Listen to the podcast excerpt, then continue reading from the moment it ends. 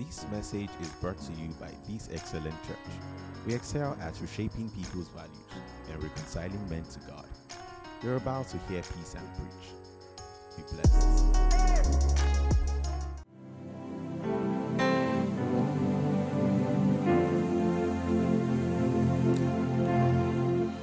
I don't know, sudden pleadings. I don't know, silver.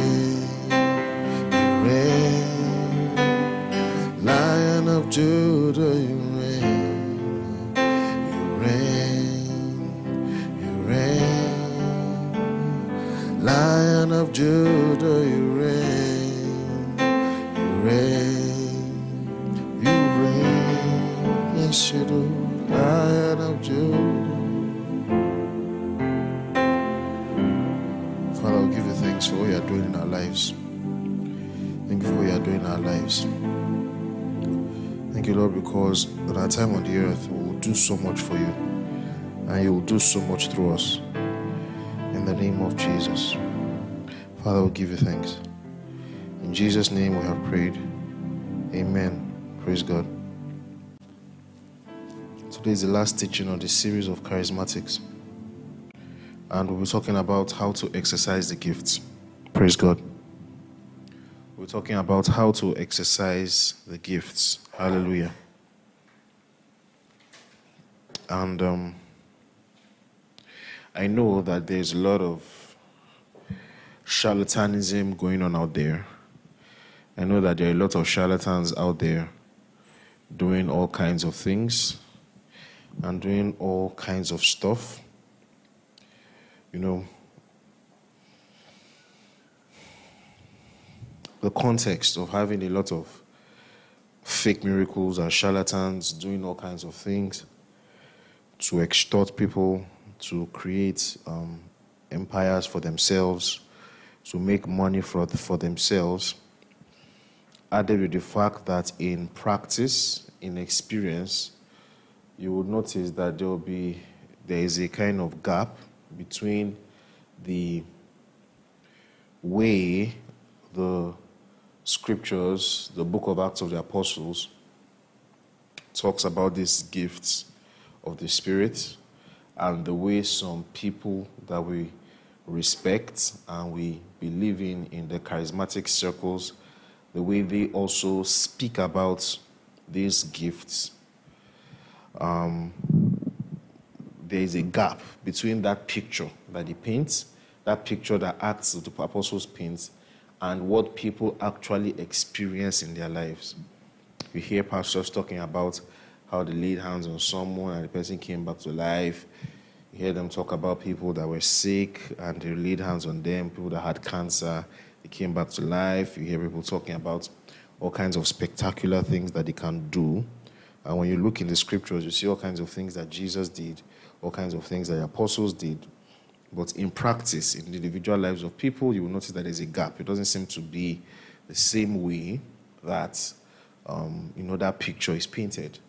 So when you look at that gap, and then you look at the fact that you begin to hear stories, you begin to hear stuff, a lot of fake miracles, a lot of pastors that are actually just a lot of so-called clergymen doing all kinds of fake miracles, orchestrating all kinds of fake incidents for miracles to happen.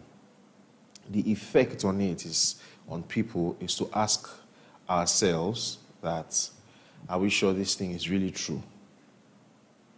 Are we sure this so-called gift of the Spirit thing is really true? And if you are someone that really honors the word and takes the word seriously, the effect that will have on you is that you begin to look at the scriptures and it begins to skew your intellection with respect to the scriptures, and then that's when you begin to see things like maybe miracle, signs and wonders and gift of the Spirit was a thing for a certain dispensation and it's not supposed to happen anymore. You begin to say things like, okay, maybe those things are not for everybody and it's all about God's sovereignty, in quotes, and how God chooses people that will have and those that don't have just don't have. And if I don't have, it's because God has not deemed it fit to, give it to me yet. But if we are faithful to the scriptures and we stay true with sound doctrine, what we will find is neither of the two. Cessationism is not a justified stance from the scriptures. It's simply not justified unless we want to not honor the word. Whatever standards by which we can, say a doctrine is not justified, cessationism meets all the standards. There's no reason to say that supernatural things only happened at the time of the apostles. Praise God. Right? And the other side is to say that maybe God, just gives to those that he wants to give. Well, yes, obviously, there's a dimension of God's sovereignty in the gift of the Spirit whereby God actually orders the parts of the body that you will be and the kind of gifts that people will excel in. But we also see that the apostles give also a place to our desire and our ability to desire gifts and the ability of elders and, the pastors and ministers, people that carry the grace of God, to also impart it on people. It's in the scriptures. We cannot shy away from it. We cannot ignore them. We cannot, despise them in order to make ourselves feel comfortable. So there's a performance anxiety with respect to gift of the Spirit that our society and our culture would give anyone who is actually paying attention. There's an absent-mindedness that can make someone to just look at all the charlatans and be shouting and be saying, yay, there's power, and just follow it, and even though in their lives they're not effective, or, and people are giving them evidence that those things are not working, and even in their lives they're not doing stuff, that's cognitive dissonance. They just use the hype to ignore it, And there's also the absent-mindedness of people who are just simply satisfied with pure emotionalism. They're just satisfied with that, and they're going about the hype of emotionalism, all, no form or no substance, just form. all form, no substance, up and down. You know, some people are just okay with that. Falling under the anointing, shrieking and gasping, vomiting stuff, and doing all those kinds of things, and nothing's actually happening in their lives. You know, like Dr. Michael Brown said in his book, how that he got to a point in the charismatic circles in America. He wrote a book about it, correcting the body, in his defense against the Calvinists when John MacArthur wrote a book, and he wrote a book in defense. He said something in that book very interesting. He said, of all the people who can defend Pentecostalism, he is one that can defend, because for years he has been complaining about the excesses of emotionalism, right?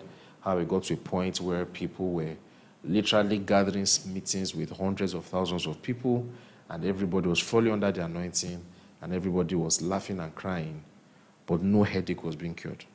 No actual cancer was being healed. No actual cripple was standing. So you have meetings, believers' meetings, where you guys come and you fall and you fall and you fall and you fall.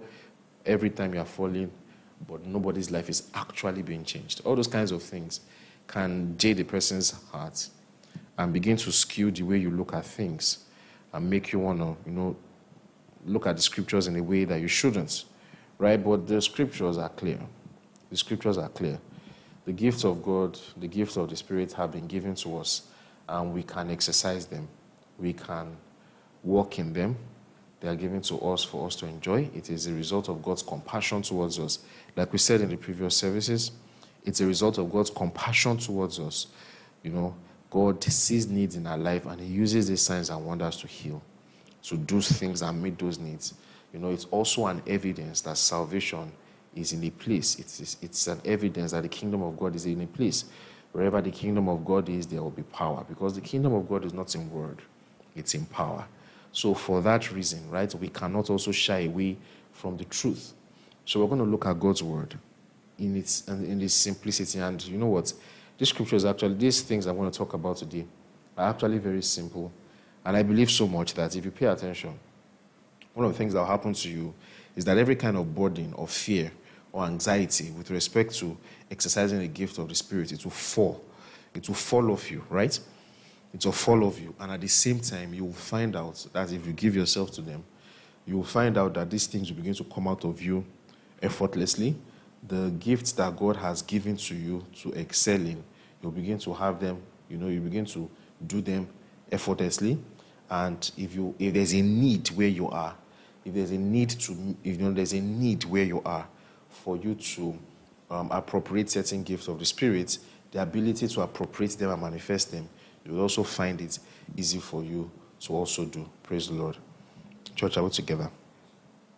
It's worthy of note that the gifts of the Spirit are such a thing that it's like a self-fulfilling prophecy. Gifts of the Spirit are a kind of self-fulfilling prophecy. A church that does not believe in gifts of the Spirit will not see gifts of the Spirit. And the more they don't see gifts of the Spirit, the more they believe there are no gifts of the Spirit. Do you understand that? So it's like a mutually reinforcing thing. So it will be like, so in such a gathering, people in that gathering will believe, and they will have every reason to believe that there's no such thing as gift of the Spirit. Funny, but it's true.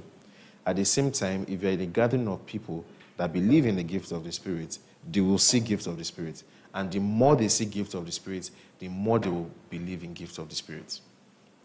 So if you're a skeptical person that doesn't believe in gifts of the Spirit, you won't see it. We're going to look at it now, you will understand. Right? You won't see it. If you don't believe in gifts of the Spirit, you will not see it. It's something that has to be received. And the more you don't see it, the more you say it does not exist. Hallelujah. Church, out together. So, let's read. So the first thing, I want to tell you four things. Four things that will enable you to exercise the gift of the Spirit. Four things. First thing that must settle in your heart, and you must accept and must be settled in your mind till it enters the fabric of your consciousness, is that the power for these miracles, for power, for signs and wonders, it does not come from you. It comes from God. Hallelujah. The power for signs and wonders are not your own. You did not generate them. You did not create them. You are only a conduit. It is not your own. it is of God. 2 Corinthians chapter 3. 2 Corinthians chapter 4. I'll just start. No, not take it gradually. 2 Corinthians chapter 3 verse 4. Such confidence we have through Christ before God, not that we are competent in ourselves to claim anything for ourselves, but our competence comes from God, and he has made us competent as ministers of a new covenant, not of the letter, but of the Spirit. For the letter kills, but the Spirit gives life. The competence to be ministers of this new covenant. This new covenant that the scriptures tell us are attended to, are witnessed by the signs and wonders and various gifts of the Holy Spirit.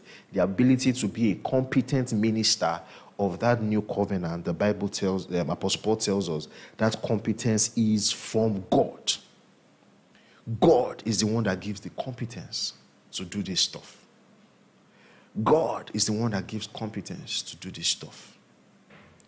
There is a skewing, there is a kind of misemphasis whereby people can say things like, I heal the sick. As long as you know what you are saying. If you mean it in the sense that the power is of you, right? If you mean it in the sense that the power is of you, then you are wrong, you're in heresy. If you mean it in the sense that God has used you, then you are okay. We'll look at the scriptures now, we'll see what the apostles said. We'll see their speech with respect to these things. Apostle Paul said, this power is not of you. It's also the reason why certain kinds of teachings of faith that induce anxiety with regards to not performing are also unscriptural, in the sense that if you lay hand on someone and the person does not recover, and you are feeling bad and disappointed in yourself as if you did not perform, then you have missed the whole point. Because it also means that if that person became healed, you will take the glory. Do you understand that? You lay hand on someone and the person did not recover, in quotes. Granted that the person did not recover. You lay hand on someone that's dead and the person did not recover. You were at a point and you were trying to see if you would get word of knowledge for somebody and the thing did not come. And then you start having performance anxiety. You start feeling bad and you're feeling disappointed in yourself. That why couldn't I do it? Is something wrong with me? What do you mean? Does that mean that if you heal the person, you will praise yourself? So both the anxiety and the boasting are heretical. Do you see that? Both the anxiety and the boasting are heretical. Get to a point where you start competing. I laid hands on the two blind people and their eyes open. I laid hands on three blind people and I'm looking for, and all that. So, and then you now begin to get to that point where you begin to have this funny picture that the power is of you. If you get to that point, that is wrong. That's error. Look at where he puts it earlier, 2 Corinthians chapter 2, verse 16. It says, to one, we are an aroma that brings death, to the other, an aroma that brings life. And who is equal to such a task? Right? Because who can do that kind of thing? Who can be a minister of the gospel? Nobody. Who can be a minister of the gospel? Nobody. That's why till today I cringe when people say, and those that know me know, I cringe when people try to say, try to ascribe any kind of unique, or try to ascribe any kind of praise or commendation with respect to the things of the ministry. I cringe because there's no way to pretend. You can't even pretend and say there's something about you that is cool. You know that you're not equal, you're not up to the task. You know that there's nobody that is equal for such a thing. We are not. I know. So my default reaction, and which will always be my default reaction, is to cringe because it is not of me. I can't pretend that I'm somehow good. I'm nothing good. Stretch out together. Let me show you something very interesting. Let's use the examples of the apostles. Let's watch their conduct and copy them and see the way they spoke. Acts chapter 3 from verse 1. One day, Peter and John were going up to the temple at the time of prayer at 3 in the afternoon. Now a man who was lame from birth was being carried to the temple gate called Beautiful, where he was put every day to beg from those going into the temple courts. When he saw Peter and John about to enter, he asked them for money. Peter looked straight at him, as did John. Then Peter said, "Look at us." So the man gave them his attention, expecting to get something from them. Then Peter said, "Silver or gold I do not have, but what I have I give to you. In the name of Jesus Christ of Nazareth, rise up and walk." He said, "What I have I give unto you." But what did he say he has? He says, "In the name of Jesus, by the authority of Jesus, I see." So what he's doing is that he's appealing to the authority or the delegated platform that he's standing on in the name of Jesus. So if you say, "I'm the one that healed the sick," you have to know what you are saying. Are you saying it in the sense of, "I am standing in the name of Jesus"? Let's go on. Verse 7. Taking him by the right hand, he helped him up, and instantly the man's feet and ankles became strong, and he jumped to his feet and began to walk. Then he went with them to the temple courts, walking and jumping and praising God. When all the people saw him walking and praising God, they recognized him as the same man who used to sit begging at the temple called Beautiful, and were filled with wonder and amazement at what had happened to him. Verse 11. While the man held on to Peter and John, all the people were astonished and came running to them in the place called Solomon's Colonnade. And when Peter saw this, he said to them, "Fellow Israelites, why does this surprise you?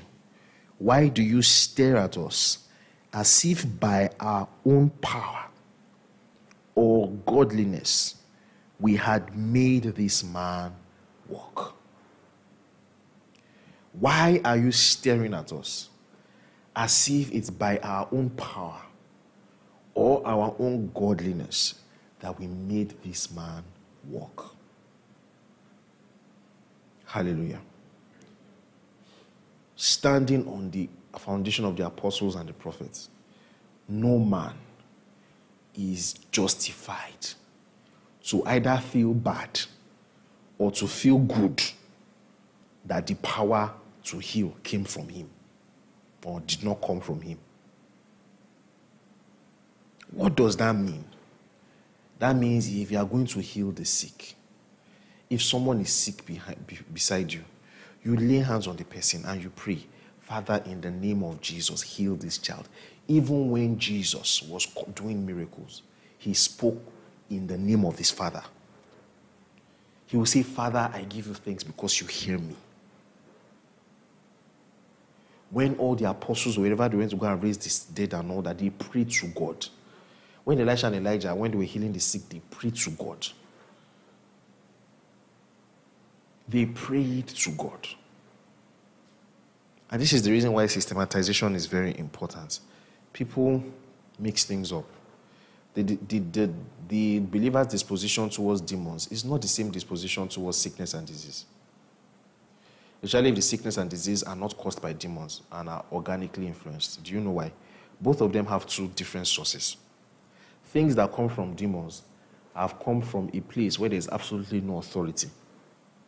So, when you tell a demon to get out in the name of Jesus, you are speaking from that authority that they don't have any place. There's no negotiation. They have to leave immediately. But that Romans chapter 8 tells us that God is the one that subjected the earth on purpose to futility. So, God created us with mortality in our bodies. So, organic sicknesses are not things that you just say, "I cast you out in the name of Jesus," as if you are the creator of the body, as if you are the one that subjected the world in futility. No. You don't tell someone that is dead, "Rise up and I prayed," but all those things that we do, all those things that we call divine believer's authority, but are not really the believer's authority. They are just some kind of narcissism. No. Someone is sick, you lay hands on the person Believing in God, we'll come to that now. Believing in what God has said, receiving what God has said as he has said it. And you say, Lord, in the name of Jesus, driven by compassion. You say, Lord, in the name of Jesus, by your power, heal your son, heal your daughter. We declare that this person is healed in the name of Jesus. Church, out together. Do you understand that? The power is not of you. That thing must sink in. It must sink in. Now, that means also, because we're teaching, that also means in practice that when you lay hands on someone and you say you are healed in the name of Jesus, or you are standing before a church and you desire in your heart that you want to know something, and it seems like as if nothing is coming, or come to that, right? Your response cannot be to feel bad. Do you understand that? Because the power is not of you. Your response cannot be to feel bad. Your response is to keep believing in the owner of the power, that he will do something because he said he will do something. You can't start looking at yourself and feeling bad. And that's why you cannot be afraid of what people will say. You cannot be having performance anxiety, that people will say something negative about you. Why will someone say negative? Are you a performer? Is he performing? Are you dancing like Michael Jackson? It is not your power. So people can say whatever they want to say. It is not your power. That's why you see Elijah will do the kind of things that he did. And guess what? His confidence was that the person that sent me will do his thing. So why will you not be feeling bad? The moment you start getting scared, like the children of Baal, maybe you're a child of Baal. Do you understand what I just said to you now? You can't be having performance anxiety of what people will say. You show up in a place and people are plenty there and there's a sick person there. You lay your hands on the person and heal the person. The person that sent you will do his thing. You can't be afraid that, hey, what if he does not come to you? Is he your power? Are you a child of Baal?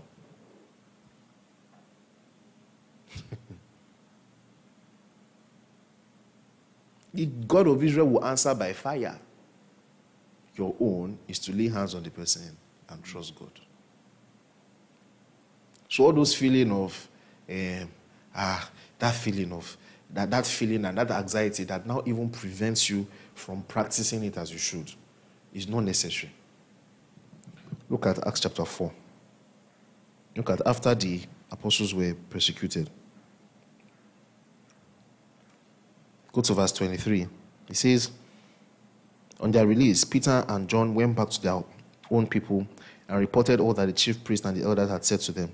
When they heard this, they raised their voices together in prayers to God. Sovereign Lord, they said, you made the heavens and the earth and the sea and everything in them. You spoke by the Holy Spirit through the mouth of your servant David. Why do the nations rage and the peoples plot in vain? The kings of the earth rise up and the rulers band together against the Lord and against his anointed one.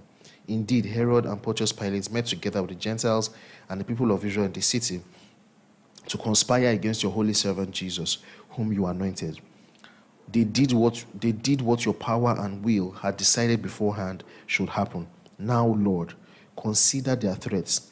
Enable your servants to speak your word with great boldness. Stretch out your hand to heal and perform signs and wonders through the name of your holy servant, Jesus. Hallelujah. He says, stretch out your hand to heal and to perform signs and wonders. This is how Christians pray. Because they know it's God that will do it. So their confidence was in God. That's why the place was shaking. That's what faith is. Hallelujah. Their confidence was in God, not in themselves. You say, Lord, stretch forth your hand. So that's those are the kind of things that you see. You say, Lord, stretch forth your hand. Lord, do stuff in our midst. Hallelujah. I mean, it's very important that we understand it. Even the ability to speak in tongues is by the utterance that the Holy Spirit gives. That's why it's called praying with the Spirit or praying in the Spirit. Acts chapter 2, verse 4. The Bible tells us that all of them were filled with the Holy Spirit and began to speak in other tongues as the Spirit enabled them. As the Spirit enabled them. So even speaking in tongues is by the power, is by the enablement of the Holy Ghost. It's by the enablement of the Spirit. So it's funny when you want to begin to speak in tongues and you are thinking and saying, this word that is coming to my mouth, it doesn't sound like me. It doesn't sound like me. I don't understand it. There's still the mentality or feeling that you are the one enabling yourself to speak in tongues. Speaking in tongues is done that when you are praying in the Spirit and you open your mouth to utter, whatever comes out of it is tongues. So you don't come and be picking your syllables and everything. You let it flow out of you because it's the Holy Spirit that is doing the enablement. You don't begin to calculate and say, I'm looking for syllables. You want a syllable to come to your mind. Ki, ko, ra, zi, kateli. You're looking for it to show up. No. Praise God. Hallelujah. Church, all together. 1 Corinthians chapter 12.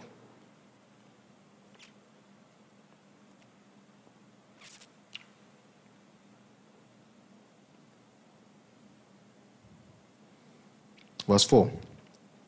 There are different kinds of gifts, but the same Spirit distributes them. There are different kinds of service, but the same Lord.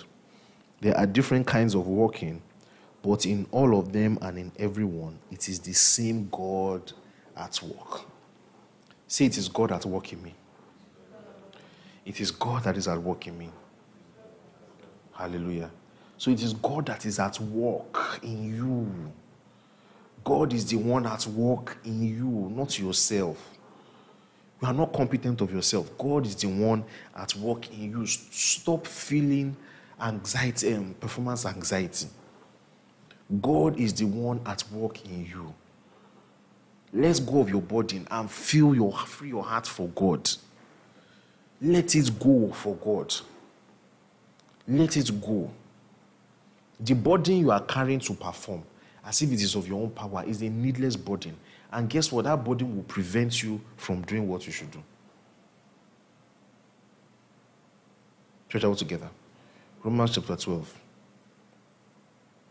There's absolutely no justification to think of it as if it's from you. Verse 3 says, "For by the grace given to me, I say to every one of you, do not think of yourself more highly than you ought, but rather think of yourself with sober judgment in accordance with the faith that God has distributed to each one of you.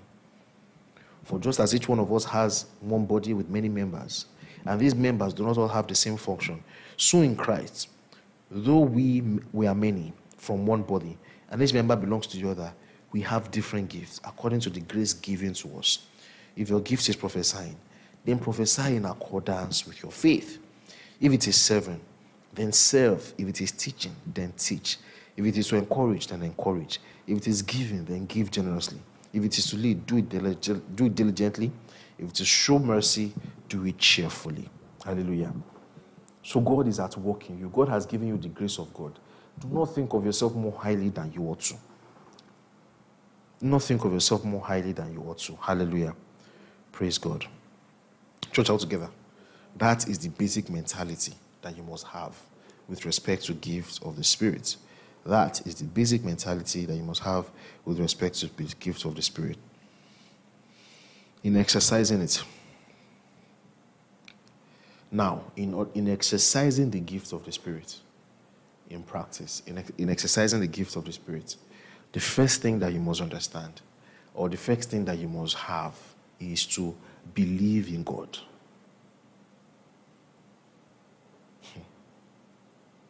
You must believe in God. Believe in what God has said. Faith is not to move Jesus. You know, we see those kinds of things. Faith is not to move God. Faith is to receive God. Faith is not to move God. You cannot move God. You cannot move God. No. Faith is to receive what God has prepared. Faith is to receive God's provisions. It's to accept what He has done. It's to appropriate what He has done. And what has He done with respect to gift of the Spirit? Unequivocal, very clear. John chapter 14.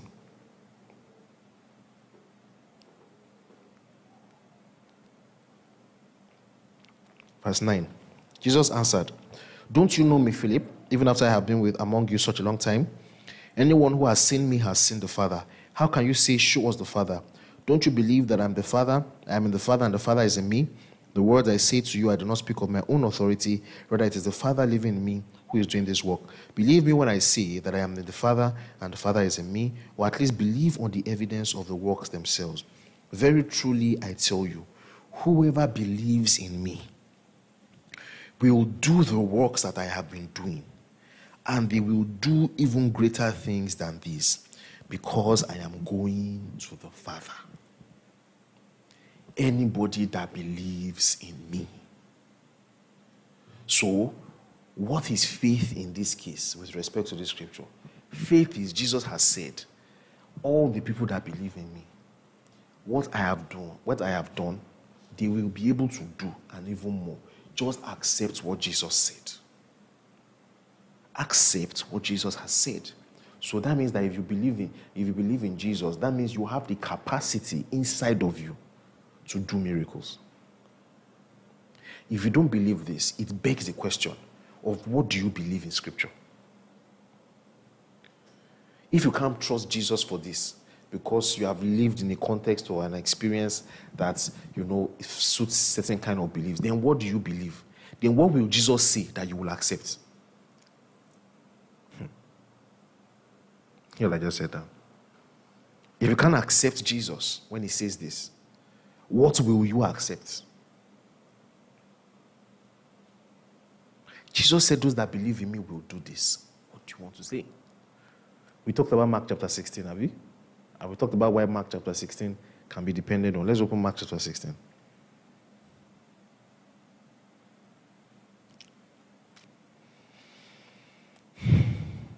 Verse 17, "And these signs will accompany those who believe." So among the people that believe us, you'll be seeing these kinds of signs among them. "In my name, they will drive out demons.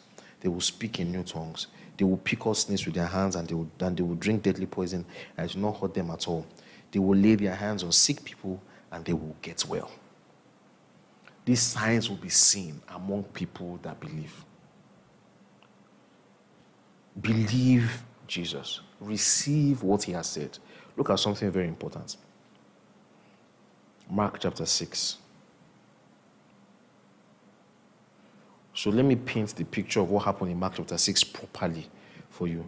Because people read Mark chapter 6 and they misunderstand it to mean that the reason why Jesus could not heal people here, is because these people did not have faith. And when they define faith, they will now move away from the picture of faith that was painted here, and they move into another picture of faith. That means that to believe in your heart desires. If you don't believe in your heart desires, God will not do them. And that's another backdoor to legalism. Do you know that? Do you know that? Any kind of belief in miracles that depends on your performance is another kind of legalism. If you ever get to the point where you find yourself saying something like, "Their faith was not strong enough, that's why they could not do miracles," you're in legalism. That's not faith. What exactly happened in Mark chapter 6? Look at it. Verse 1.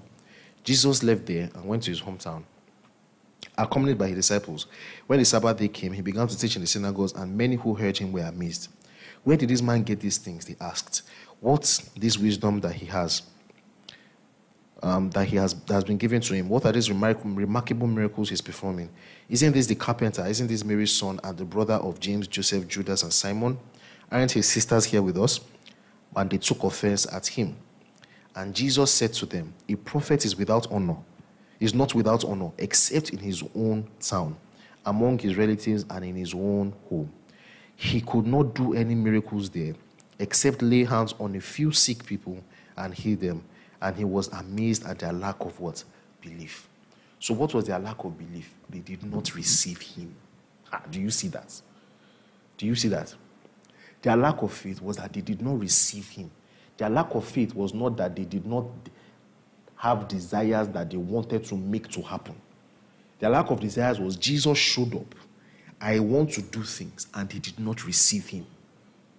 Everywhere you see signs and wonders done by Jesus, where Jesus prays someone's phrase, faith. It's based on the fact that not that the person used the sheer force. People think that faith is a matter of strong will. My will is stubborn. I know how to believe and that's not what faith is about. Everywhere Jesus prays faith, it's actually something. The faith, the picture of the faith is not that strong-headed ram that I'm hold on to this thing. I will never forget. My desire. No. Whenever you see the faith, the posture of the faith in these people is actually something more like humility. It's not strong-headed, it's humility. It's meekness. Jesus has said this. Jesus is doing things. I've observed Jesus doing this. I will accept that he can do it for me also.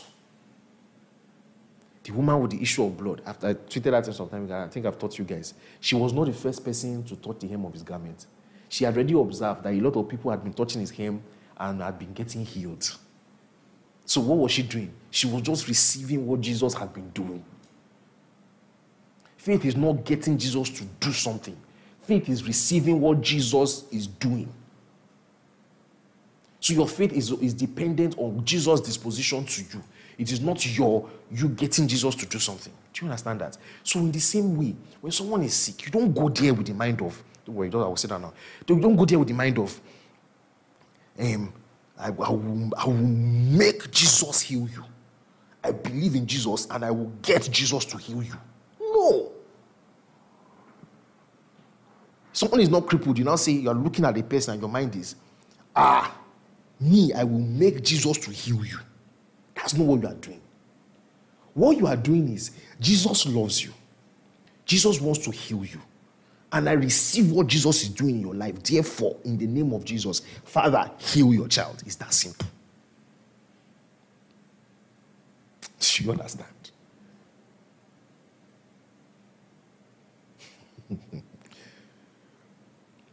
Their lack of faith was that they did not receive God. That's why people misunderstand the story of that Syrophoenician woman. They make it sound like as if the woman's agidi, her stubbornness and tenacity is what she used to move Jesus. No. She didn't move Jesus. Jesus was always going to heal. No, she did. That's why what she said was, even the children, even the dogs can eat of the food of the distant. So what she was doing, she was appealing to a provision. Do you understand that? She was receiving a provision. What is the provision? Jesus will heal, such that there is no way it can be bad. Anybody who desires it will also enjoy of it. So what she was doing was, she was appealing to a provision. And Jesus does not change his mind.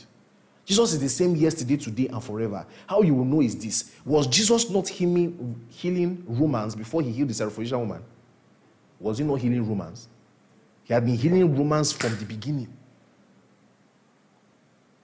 The Roman child was not a Jew, and Jesus healed him. Multiple people that were not Jews, if you even read the story, the Bible says that they brought people from all over. You think all the people they brought from all over were only Jews. So when the woman was saying that I know that even dogs will heal, she was not saying it from the point of this has never happened before. I will move Jesus to change his mind. It's what Jesus has been doing since.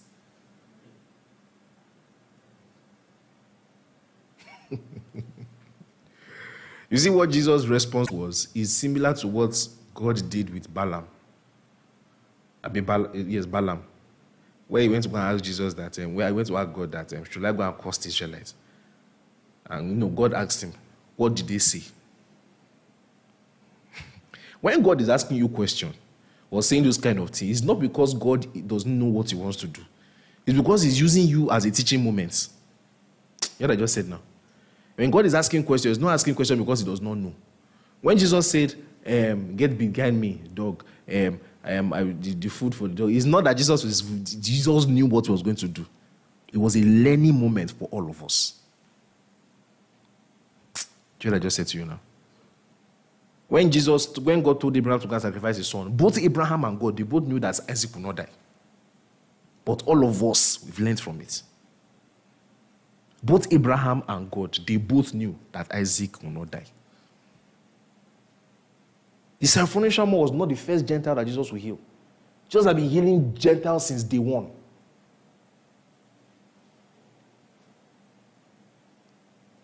So that's what faith is. Faith is receiving what Jesus has said. What has Jesus said about gift of the Spirit? What have the apostles said about the gift of the Spirit? He said that the Spirit is at work in us, that the power that raised Jesus from the dead is at work in us. He says that those that believe me will also do these things. Just believe it. Do you hear what I just said to you? Believe him. So, when someone is sick, that fear of, can I heal the sick? You are not, you don't know God. That fear of, will I heal this person? It's because you don't know God. I know that there are a lot of people that have had a lot of disappointments. We are still coming to those. We'll still talk about the remaining two things. Maybe that's why I should round up stuff. Maybe that's why I should round up stuff. So we'll talk about people who have been disappointed later on. Hallelujah. Church, are we together? So what's the first thing I said to you? Recognize that the power is not from you, isn't it? Second thing is what? Have faith in God. Believe in God. The third thing I'm going to say is that you should have a desire driven by love. Notice what I said. Have a desire for it. Have a desire to do miracles. But that desire must be driven by love. It must be driven by compassion. It must be driven by compassion. 1 Corinthians chapter 14. Verse 1 says, follow the way of love and eagerly desire gifts of the Spirit, especially prophecy. So Apostle Paul says, you should eagerly desire. So you can desire the gift of the Spirit. You can desire to do miracles. So God allots according to members of the body. But when there's a need, you can desire it. And guess what? What drives your desire? What drives your desire for it is the way of love. That means to meet the need of people. So the reason why it's better to prophesy is because when you speak in tongues, you're speaking in tongues for yourself. People cannot be blessed by it. But if you are love conscious, if you are thinking of the need of people, what you will find is that you are eager to prophesy to their lives. So you can now desire to prophesy. You desire that, God, give me a word to change this person's life. Lord, give me a word that I will say to this person that will turn this person's life. The person is in a place of confusion. Say, Lord, give me a word of wisdom to touch this person. This person is uncooperative. This person is not talking to us, and we know there's something. Lord, supernaturally enable us to know what is in this person's mind. God will just give you. If you are desiring it to prove a point, you will not see anything. You are like the evil, adulterous nation of the Pharisees. That desire must be from a place of love. Look at 1 Corinthians 12. Look at verse 31. Just scroll up. You see it. It says, now eagerly desire the greater gifts, and yet I will show you the most excellent way. So the most excellent way to desire the best gifts. The way to desire the best gift is in chapter 13, verse 1. If I speak in tongues of men and non-angels, but I do not have love, I am only a resounding gong or a clanging cymbal. Do you see that? So, the way to desire gifts, the best way to desire gifts, the way you will desire gifts that it will work and it will come, is that it is desire driven by compassion for people, not to prove a point. If you start looking for gifts to prove a point, that's when you start saying things that are lies. You start saying things that are lies. Before you know it, you start cooking fake miracles. Before you know it, you start receiving praise for fake miracles that did not actually happen. Before you know it, because of the atmosphere of the way people, things are, and your people love you and they want to help you, one person will be pretending that her head is pain and her headache has gone, but the headache has not gone. If you create an atmosphere of making a point, do you understand what I'm saying to you? If you create an atmosphere in a church where people are doing these things to prove a point, to show the power of God, to show the power how gifted the pastor is, what will happen is that if you lay hand on a person and the person's headache is not gone, the person will not be able to tell you that my headache has not gone. Because the person will be afraid of washing her pastor or his pastor. But if you build an atmosphere of doing that thing to people based on their need, who know that is the need, you will find that actually even our body posture in praying for the sick, it changes. Even our physical posture in the way we pray will change. There's something that you see, if you are into church history and all that, one of the things that you see is that, like when the Christians were being persecuted and all that, when they have someone that is very sick, or they are at the point of persecution or something like that happens, one of the things that they used to do a lot is that the Christians would kneel down together and hold hands and pray. When someone is sick, they usually put the person in their middle. They will kneel down around the person and hold down hands and pray to God to heal the person. That posture, physical posture, is radically different from what we do. Now we stand over people as if it is of us. Now I'm not saying that posture is wrong in itself, but the heart is betrayed by posture. Christians kneeling down around a sick person and looking up to God for God to heal the person, it tells you how they are thinking. In that kind of posture, if the person is still sick, people say, that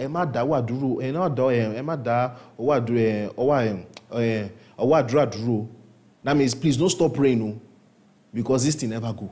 Because nobody's proving a point.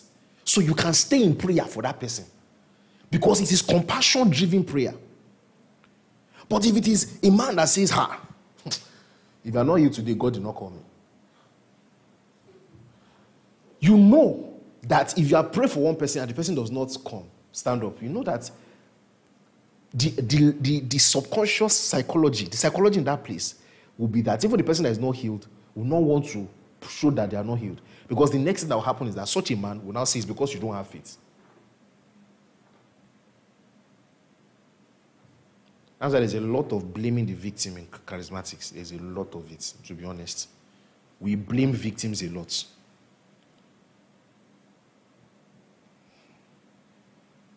Should I get what I'm saying?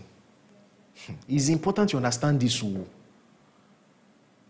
All of Jesus' miracles were compassion-driven. Jesus did not have to prove a point.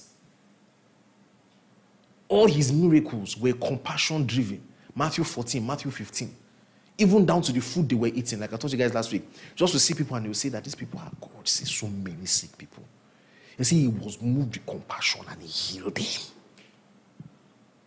I say people are hungry. You can't just leave them. They've been following me for days. They're starving.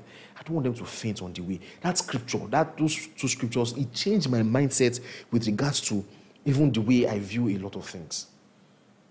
Jesus is the same yesterday, today, and forever. Look at when Zacchaeus, when Lazarus died, he wept with them. His heart was compassionate towards them. And he said, Father, I thank you because you always hear me. So that when the guy even came back, he said, you people should quickly remove this from him and give him food. Because he's thinking of the person. His mind is with the person.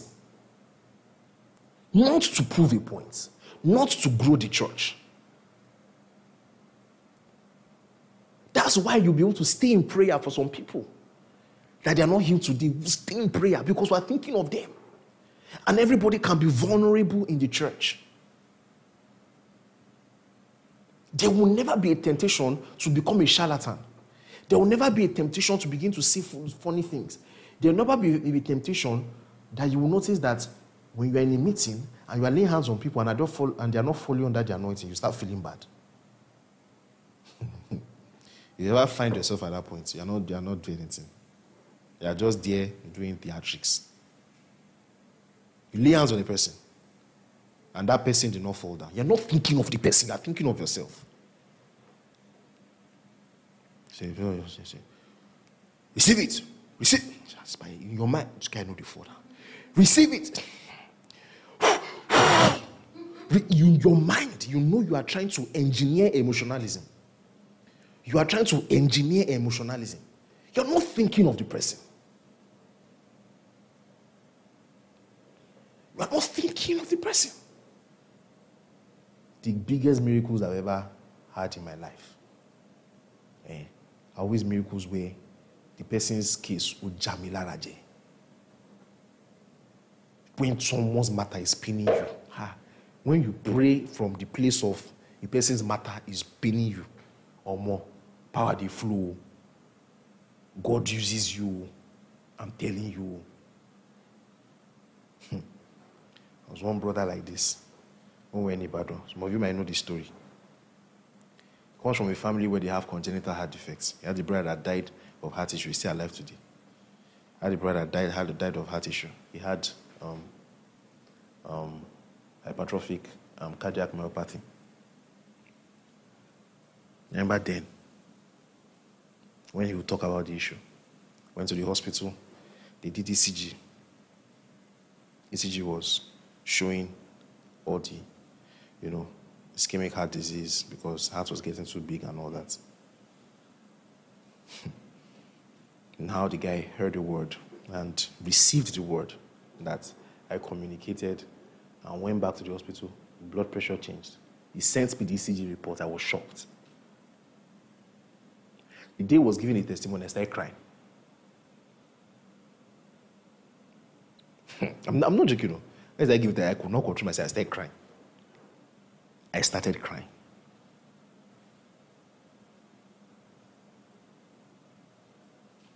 When that happens, when that is the right mindset that you have, you don't have performance anxiety. You're not afraid because you are thinking of the person.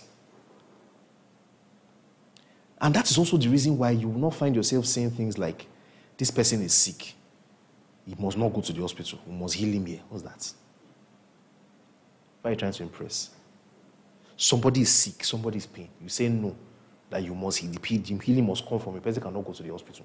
You are not thinking of the person. You are obviously not thinking of the person. There's no compassion in your heart towards that person. It's similar to after Jesus, he raised Lazarus from the dead. Come on now. Lazarus, come out. Lazarus, come out. Just bounce, just on your back. So you guys should take care of him. Feed him before he faints back and dies back. It means someone is sick. You pray for the person. The person does not seem to recover. We go to the hospital. We sit down by your bedside in the hospital. We pray for you. All these things that I've been calling believers' authorities, all these things. Let me show you something. James chapter 5.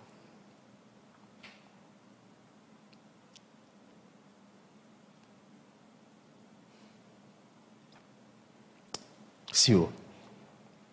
James chapter 5 verse 13. Is anyone among you in trouble? Let them pray. Is anyone happy? Let them sing songs of praise. Is anyone among you sick? Let them call the elders of the church to pray over them and anoint them with oil in the name of the Lord. And the prayer offered in faith will make the sick person well. So you see the context. Follow the context though. We'll see how we used to quote some verse out of context now. And the prayer offered in faith will make the sick person well, and the Lord will raise him up. And if they have sinned, they will be forgiven. Therefore, confess your sins to each other and pray for each other so that you can be healed. The prayer of a righteous person is powerful and what? Effective. What is the context of the effectual fervent prayer of righteous beings who are available? What is the context? The context is believers confessing to one another, looking out for each other, praying for each other. That is the context. So, the fervent prayer is driven by compassion towards one another. If anybody is sick amongst you, let them gather the elders and let them pray. So, the effectual fervent prayer of a righteous man that we always say is made available is in the context of compassion towards other believers. When he now goes ahead to give the story of Elijah being a human being, he was talking about how much the power can come from this kind of Christian community where people have compassion towards each other. A Christian community where they have compassion towards each other and they pray for each other, even if nobody is healed, so-called, supernaturally, is better than a meeting or a community where people are trying to heal by flexing themselves.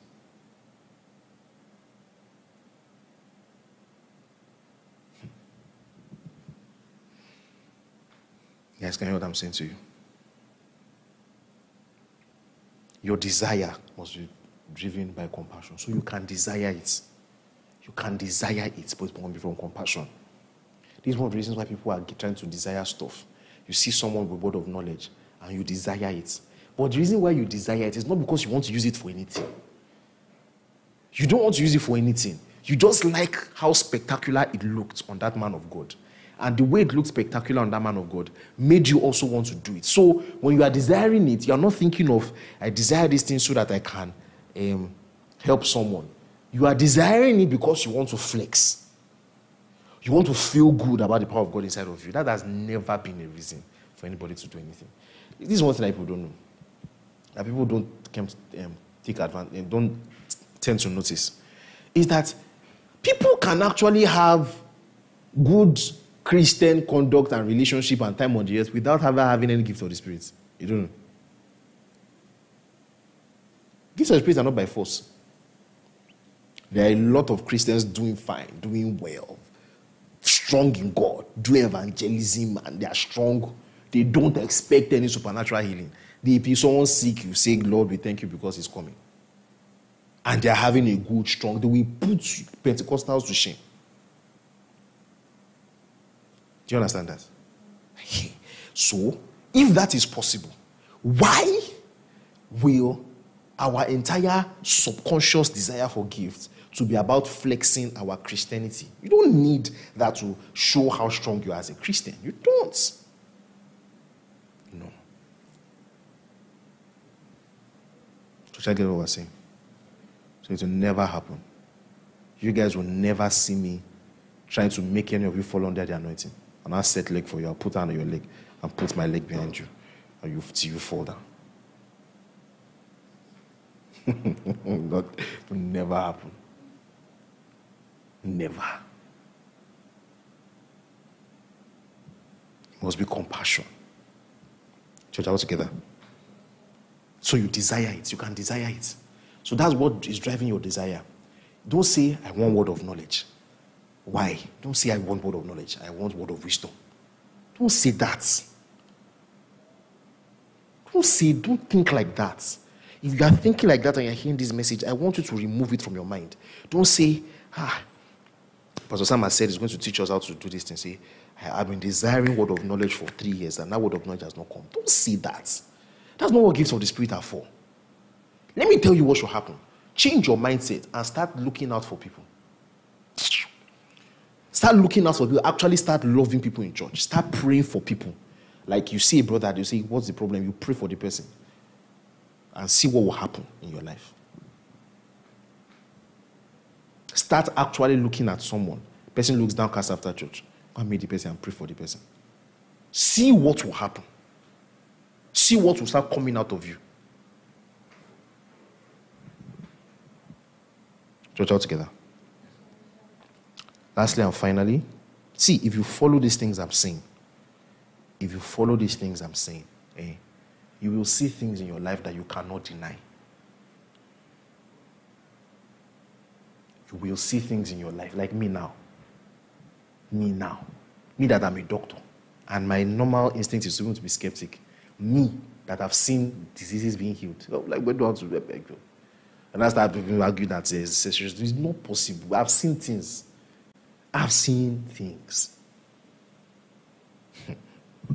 If you can follow this thing, you will be delivered. You will see things in your life. And all the negative emotions that you attach with things like miracles, it will go.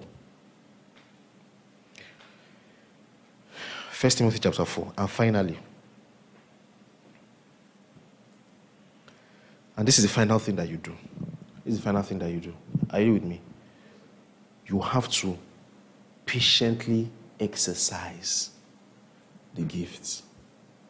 That means you persevere and continue patiently to exercise them. You keep exercising them patiently. You don't say, the first day someone fell sick. I prayed for the person from compassion, but nothing happened, and that's the end. That's not what you do. You keep exercising. There's a place for exercise. How it actually works. Whether I don't know how it actually works, that exercise makes you better, I don't know. Since it is God that does it, and God does not need exercise, isn't it? And at the point when you're doing it, you believed. I don't know. But what I have seen and what God's word says is that when you keep at it, you get better and better and better. Look at 1 Timothy chapter 4. Look at verse 14. He says, do not neglect your gift, which was given you through prophecy, when the body of the elders laid hands on you. So you can desire a gift and they can give it to you. Do you understand that? Look at verse 15. Now it says, be diligent in these matters. Give yourself wholly to them, so that everyone may see your progress. Church, are we together? So you have been given gifts. Give yourself to those gifts. People by themselves will see your progress. They will find that you are getting better and better. When you see someone and your heart is welled with compassion towards them, right? And they have a problem in their life, a difficult situation. My father is doing this, my father is doing that. I don't know how to go about it. The first time, you might not really have a good idea. Word of wisdom might not come, but you keep at it. You just find out one day that the Holy Spirit will just be supplying wisdom to you. Sophia from the throne of heaven, where you will just talk to the person, and the person will do what you said, and their life's problem will be solved. The more you do it, you will find out that you go to a meeting. And that's why there's also the part of desire among the people you are talking to. So you go to a meeting where people have strong desire for God to minister to them. You pick up on that desire and you have compassion towards them. You will just find out that things will just be coming to your mind. You just find yourself, say, ah, you, because of how much you want to bless them, you just find yourself saying, ah, there is a Tayo here. Ah, there is a Daniel in this place. God wants to do something in your life. I don't know what it is, but God just said I should tell you that you should not worry. Person will shout and jump up, thank you. Your mind is pure towards the person, and the person has it. The Holy Spirit will be moving.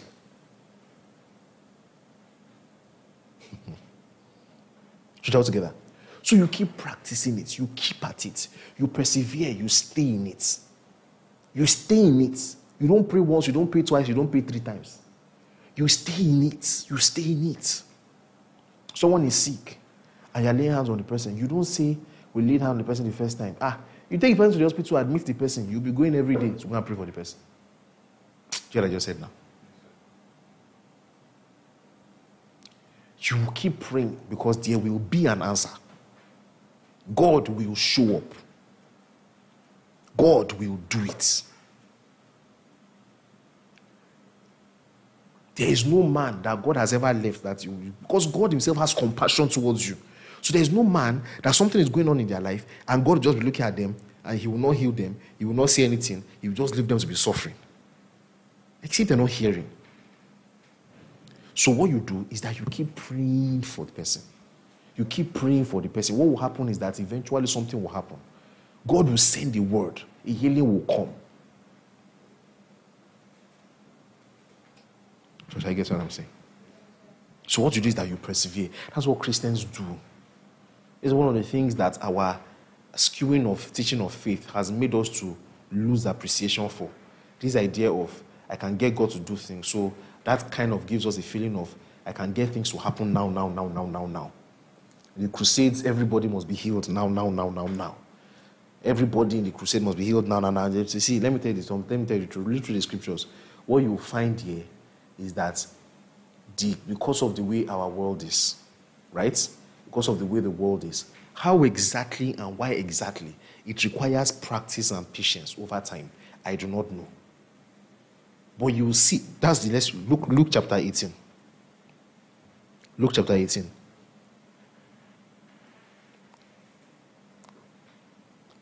Then Jesus told his disciples a parable to show them that they should always pray and not what? give up. And then he went on to tell them the parable. Told them the parable of the woman, and the woman kept praying. So why exactly? Maybe Jesus will show us in heaven one day. And I'm not even going to bother and pretend that I say, I'll tell you the supernatural, eternal, mysterious reasons why it happens. I don't know those things. One thing I can tell you from God's word is that there are many things in these our lives. Especially with regards to these signs and wonders thing. That's why a lot of people that something happened in their life, they didn't get an answer immediately. They now begin to become anxious and they begin to not believe in miracles and all those things. See, there are a lot of things that actually require patience and perseverance. You have to stay there. There are a lot of things in this our Christian work that require patience and perseverance. You have to stay there. You can see that this is my message. I'm not using a lot of anecdotal evidence. I want to stay on scripture because there's a way anecdotal evidence can begin to skew people's minds and they begin to believe in people's stories more than the God's word. You see, I'm staying with God's word. People that have worked in these things, they will tell you. There are a lot of these things that require patience. William J. Seymour, the man that started this whole thing that we are doing now. The man believed in speaking in tongues. And for like how many decades, he could not speak in tongues himself. It was in Azusa Street that they invited him to minister, that he now started speaking in tongues. Months after they have been meeting. Why? I don't know. Because I cannot say he does not have faith. It's not from my mouth you hear it. Somebody that has been praying for that people and they started speaking in tongues. Someone that taught people. These whole Pentecostalism, the one that taught us. He himself did not start speaking in tongues immediately. There are a lot of things that require patience. If you lay hands on the sick person and say, person, no, you don't say, that's the end. We keep praying. We will keep praying. You say, I've been in a meeting, I've never had word of knowledge. What is your problem? Is it for yourself? Did God say he did not do what he wanted to do in the people's life? If he did, it was your problem. When it's time for him to give it to you so that you can meet a need, it will show. So you stay there. You give yourself fully to these things. If you have a gift, you want to desire to teach God's word very well so that people can be convinced and everything. You will stay there. You keep doing it.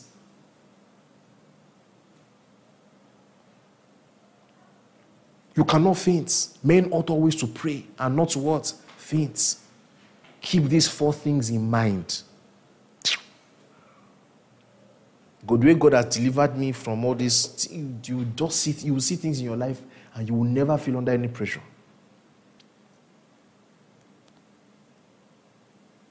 That's what I'm saying to you. So you keep at it. You persevere.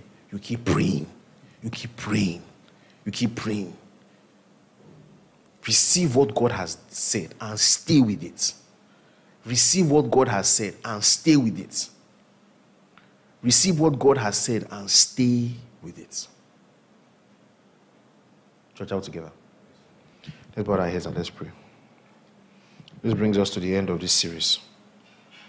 Let's pray. I want you to pray for yourself wherever you are. If you are online, Shep's, come and pray for me. Wherever you are, I want you to pray for yourself. See, I believe in you. I believe in you. I believe that God can actually use you. God can actually use you. God can actually use you. God can actually use you to do many great things. God can actually use you to do many great things. God can actually use you to do many great things. God can use you to do many great things. I want you to pray for yourself. Pray for yourself. Pray for yourself. I want you to pray for yourself. I want you to pray for yourself. Pray for yourself.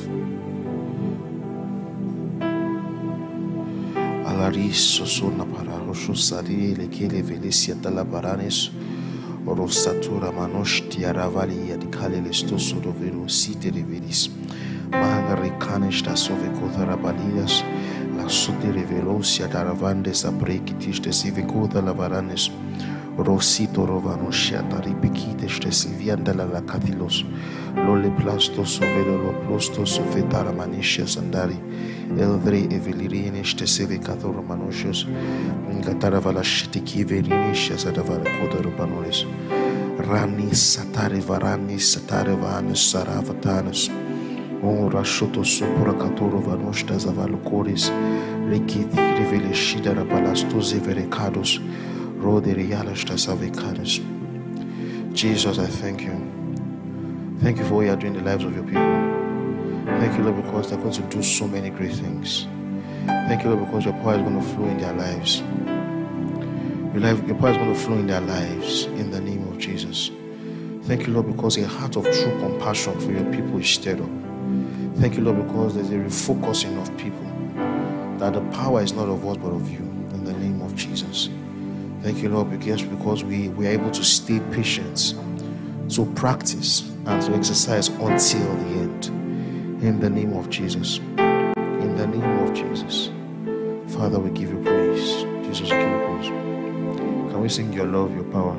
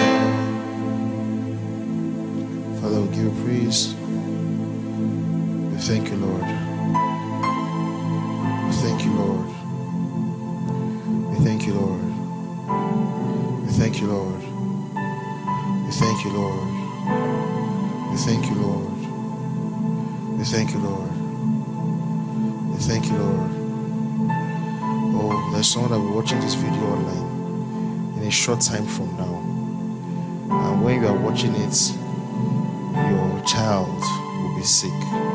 At the time you are watching it, your child is sick as you are watching this right now.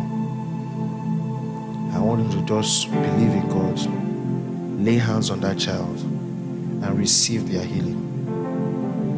I want you to believe in God, lay your hand on that child and receive their healing. God knew that this will happen ahead. That's why he's sending you this message at this time. Lay your hand on that child. Lay your hand on that child and receive their healing. And please share with us when you get your healing. Share with us. Send us a DM. Send us a message. Send us a message. Father, we give you thanks. To you be all the glory. In Jesus' name we have prayed. Amen. Hallelujah. Thank you for listening to this message. We hope you were blessed. For more updates on our programs and audio messages, follow us on Twitter, Facebook, and Instagram at Peace Excellent Church. God bless you.